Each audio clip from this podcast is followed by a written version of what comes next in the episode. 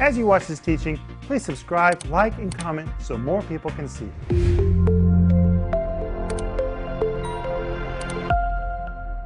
Welcome to Home Group. This is Tuesday night, and we're waiting for you. The we is me, Denise, and Paul. All right, last night we started talking about foundations of faith, and I want us to pick up where we left off last night in Hebrews chapter 5. Are you ready? And in Hebrews chapter 5, verse 12, the writer of Hebrews, and of course we don't know who that was, there were several options, we covered those last night. God wrote the book of Hebrews. But in Hebrews 5, verse 12, the writer of Hebrews says, By now you ought to be teachers, but you have one need that one teach you again, which be the first principles of the oracles of God. And as we saw last night, the word ought is a Greek word opheilo. It's very important because it describes an obligation, something that you owe, something that you're morally obligated to be able to do. And it goes on to say you ought to be teachers the word didaskaloi, the plural of the word didaskalos, which describes a masterful teacher. And in the time of the New Testament, when a lot of Greeks spoke Greek, it was the same word usually translated for rabbi.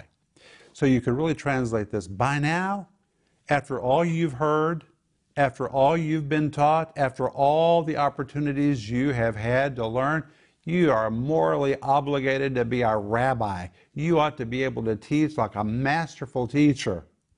But they were not able to. And that's why the verse of the verse says, You have need. The word need is the Greek word chreia. It describes a deficit or something that is lacking. He says, You have such a deficit of information, revelation, and knowledge in your life. You have need that one teach you. And guess what, guys? The word teach, the Greek word didasko, describes systematic teaching. It is the same word that would describe a pupil who would sit next to his teacher. I remember when I was a child, I really had a hard time learning to read. Isn't that amazing? And now I'm writing all these books. I had such a hard time learning to read. They wanted to hold me back in the first grade because I just wasn't able to pull it together. I got really confused reading Dick and Jane. You know what I got confused about? I thought the word Ann, Dick and Jane, Ann was Ann. I thought it was another person. Oh. Well, in Dick and Jane, there's Dick, there's Jane, there's Sally, there's the dog, there's the Spot. cat. Spot. But to me, there was another person named A-N-D, and. oh, honey. I was so confused, they almost held me back. And for me to get over my confusion, I had to have a teacher who didasko, that's the word used here, sat by my side and systematically walked with me through every single verse until finally I was able to get it. It was systematic teaching, sitting at the side of a teacher who helped me. And when the Bible says you have need that one teach you, it's the equivalent of saying, hey guys, by now, look how long you've been going to church. How many sermons have you heard preached? How many TV programs have you watched? And yet, you are so lacking. You have need to go back to elementary school for a teacher to sit right by you and teach you, it says, which be the first principles of the oracles of God. The word first is a Greek word arches. It really means the ABCs. The word principles, the Greek word stoichein, describes rudimentary information, rudimentary knowledge. Here they were trying to be rocket scientists spiritually, but they didn't even know the ABCs. Their foundation was incomplete. Let me tell you a story about foundations. In the city of Pisa in Italy is the Leaning Tower of Pisa. Pisa. You've probably all seen pictures of it. It's very famous, the most famous leaning tower in the world. And when you look at it, I mean, it's leaning like this, isn't it, Denise? Yeah, it does. When you see it, you want to go, you want to straighten it up with your posture. And they tried to do that. they tried to, the builders, when they saw it was leaning, rather than fix the foundation, they begin to build up like this. So imagine a building that goes like this and then begins to turn like this. Well, they couldn't fix it because the foundation was so flawed. But I have to tell you something else about Pisa that has nothing to do with what I'm teaching you, but you'll be amazed. Great pizza? No, Pisa. If you ever go to Jerusalem and you go to the Church of the Holy Sepulchre, you will see the Holy Sepulchre, and you also see Golgotha, the place where Jesus was crucified, and I believe that it is authentic. But when you see it, there's not much of it, is there? Well, there are several churches, or it's difficult to call them churches, but in one building there are several different places Sections, of worship sections. and they're all built on top of uh, on top of Golgotha. Well, no, they're not. Golgotha is just one part, it's in one corner.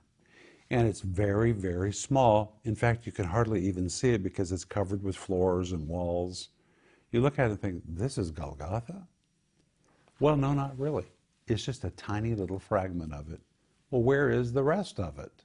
What happened to Golgotha? There's not much of it there. I can tell you what's happened. During the Dark Ages, when the church loved relics of all kinds, the people of Pisa wanted to be buried in holy soil, the rich people. So they sent ships to Jerusalem and they took away nearly all of Golgotha Mountain Hill and they transported it to Pisa. So if you want to see the biggest part of Golgotha where Jesus was crucified, you have to go to Italy. And you have to go to Pisa, and there is an interior court in the church there, completely filled with the soil from Golgotha, and that is where the wealthy citizens of the city at that time were buried. Is that amazing? Who would ever dream that Golgotha, part of it, most of it, is in Pisa, Italy? But anyway, that was just interesting. But the Leaning Tower of Pisa began to lean because it had a problem with the Foundation. foundation. And do you know to this day it is still leaning and they're still working on the foundation all the time. And one of these days, specialists say it's going to collapse because the foundation is so flawed. Well, they should have built right on the foundation. And that would have never happened. And this is what happens in people's spiritual life. They want to jump the gun, they want to soar to heights before they really have a proper foundation. And that's what happened to these believers. So then, when you come to chapter 6, verse 1 and verse 2, the Bible says, listen to this. Therefore, leaving the principles of the doctrines of Christ, let us go on unto perfection. The word principles, again, is a Greek word, arches. It means let us leave the starting point or let us leave the ABCs. Hold on. That means you're not supposed to be stuck on the ABCs. In fact, it says, let us go on. The word go on in Greek is the word phero, which describes a forward movement. It said, let us go on unto perfection, the Greek word teleiotes. And guess what? The word teleiotes is the Greek word that means to graduate from one class upward into the next grade level. But you know what? When you go to school, you don't start in the sixth grade. You start in kindergarten. You don't go from the sixth grade to college. You have to go through every level or you're going to end up messed up. It doesn't matter how smart you are. If you skip those elementary things, you're going to end up making really critical mistakes later on, even if you're sincere.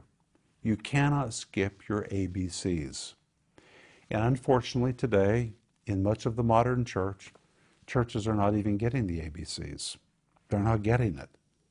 This is a great example. That's why so many believers are just wandering back and forth on key issues like is abortion right? Is trans, what, maybe we're judgmental if we say transgenderism is wrong, or people are just wandering back and forth, just trying to take a stab in the dark at what's right and what's wrong. That's because they missed their ABCs.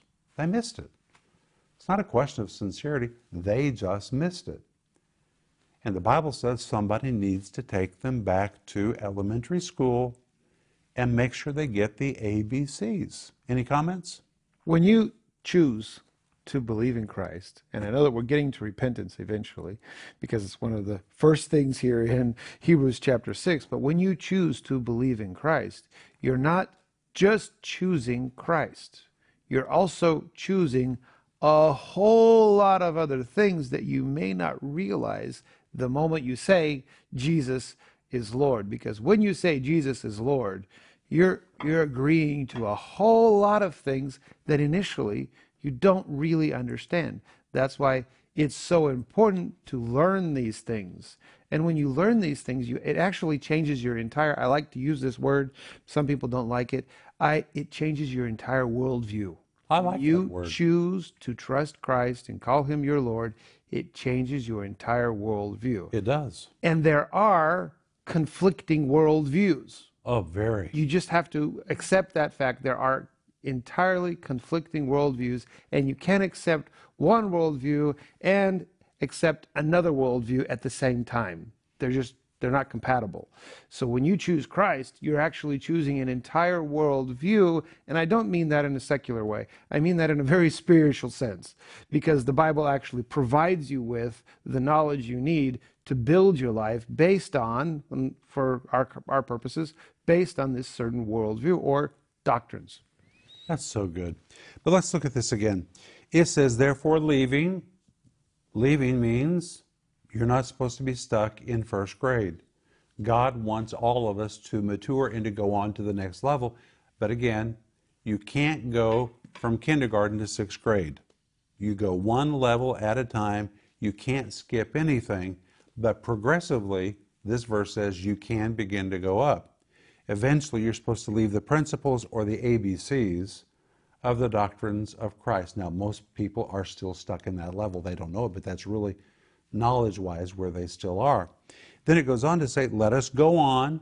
The word go on, the word phero describes forward movement. We should always be making forward movement in our Christian life, doesn't matter how old you are. Unto perfection, teleiotes, let's go up to the next level, to the next class. And then it says, not laying again, and here he lays six basic foundations. These are the ABCs of the Christian faith. Could you pass a test? On these six things. Let's look at it.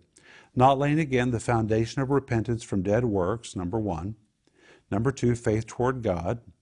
Number three, the doctrine of baptisms, that's plural. Not one baptism, plural baptisms.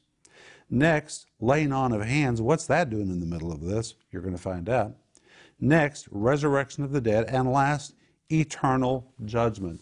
These are the six foundations ABCs of the Christian faith. If you don't understand these, you're going to mess up. You're going to be like the Leaning Tower of Pisa.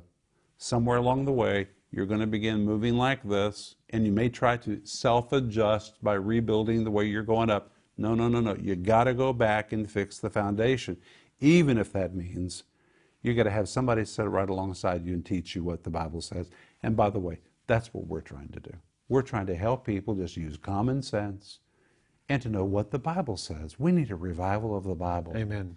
And if you are a partner with our ministry, thank you for helping us bring a revival of the Bible into people's lives. If you're not a partner, please pray about becoming one. But tonight we're going to look at the first thing you need to know in your ABCs, and that is called the foundation of repentance from dead works. Notice it begins with the word foundation. You know why? Because this is where it all begins. And guess what, Denise and Paul? This is what most people are messed up on. In fact, a couple years ago, Denise and I were traveling in America, and that summer I felt instructed of the Lord to preach on repentance everywhere I went. And Denise can tell you, when we went out to our resource table to shake hands with people, which we love to do, person after person, Denise, am I exaggerating? Said, I've never heard a message on this. I, I, didn't understand what repentance was. What? What are they listening to? There is nothing more important than this. This is the foundation. If you mess up on this, it's liable that you're not even saved. That's how important that it is. But yet we know the church is full of unsaved people. They've just come to church, learned the language, liked the environment, learned the lingo. They like to sing the songs, but they've never had a radical conversion the church is filled with a lot of unsaved people. No wonder so much of the church is off. This is the foundation. But hey, what does the word foundation mean? It's the Greek word themelios. It's a compound of the word tithemi, which means to set something in place, and the word lithos. You hear another word? Lithograph. It's the word for stone. So when you put the two words together, the word foundation, describes something that should be set in stone in your life. Well, when something is set in stone, it's permanent. You don't have to ever repeat that again. You don't have to have to repeat it again because it is set in stone. This is immovable, it is stable, it is permanent. So when he describes the foundation of repentance from dead works, it's the equivalent to saying, this is number one in the ABCs. Your understanding of what repentance is and what it isn't should be set in stone in your life. And in fact, it is so important. I wrote a little book that I'm going to give you free right now. All you have to do is call us 1 800 742 5593 or send us an email with your contact information called Repentance What It Is, What It Isn't, and How to Do It. I wrote this because of that summer trip where we met so many Christians, Christians, who had never heard about repentance or what it was. They were confused. You need to know, and it's free to you tonight. But let's look at it. It says the foundation of repentance. Well, the word repentance is the Greek word meta noia. That is a compound. The word meta means a turn or a change. The word noia is from the word nous, which is the word for the mind. Compound the two words together. Literally, the word repentance means a change of mind or a decision to be different. It is a decision. There is not a hint of emotion in the word repentance, which means emotion and tears are not required to repent. Remotion, eh, repentance is not an emotion. Now, you may have emotion, but it's not required to repent. For example, I'm just going to make it real basic.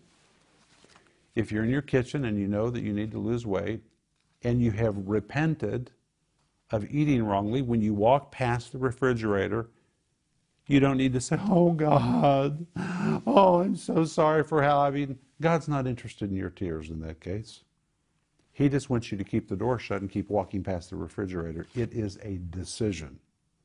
Repentance is a decision. It's like when our kids were young, Denise. We wanted them to understand biblical terminology from the time they were young. So if they did something wrong and they hooped and hollered and carried on and said, I'm so sorry, I'm so sorry, I would actually say to them, I'm glad you're sorry, but cut those tears out. We're not asking you for emotion. We're asking you to change your behavior. That's what the word repentance means. Here in uh, Hebrews chapter 6, verse 1, it says the foundation of repentance from dead works, meaning it's something very specific. Yes. Some people say, I've repented. Well, then you should ask the next question well, what did you repent from? Or what did you turn away from? And what was the fruit of it? And yeah, so when we talk about repentance, it's not something vague, it's something very specific. And if you actually turn away from something, or if you change your mind about something, that means you're turning away from a certain lifestyle. It means you're turning away from something that is incompatible. Habit, a kind of conversation, a way of thinking. Yes, and and in this context, we can add that there is an initial step of faith that you make when you turn towards the Lord, but then there's continual repentance. Absolutely. You can have an initial uh, repentance, uh, repentance from sin, or as it says here, repentance from dead works. But then, as we grow, we learn that there are so many th- more things that we shouldn't be doing. Now, let me say something first. The Billy Graham Association, years and years and years ago, they never reported conversions. They reported how many decisions were made in their meetings. That is absolutely correct. Repentance is a decision. That's what the word repent means. It is a decision, like Paul said, to turn from one thing to another, to turn from sin, wrong talk, gossip, bad habits. You're turning away from, you're turning toward, but you don't wait on your emotions to make the decision. If you wait on your emotions to make the decision, it could be too late. Now, let me give you an example where emotions really got in somebody's way. Matthew 27, verse 3. And in Matthew 27, verse 3, Judas Iscariot, after he really realized how badly he had messed up, the Bible says he repented himself. And then he went out and hung himself.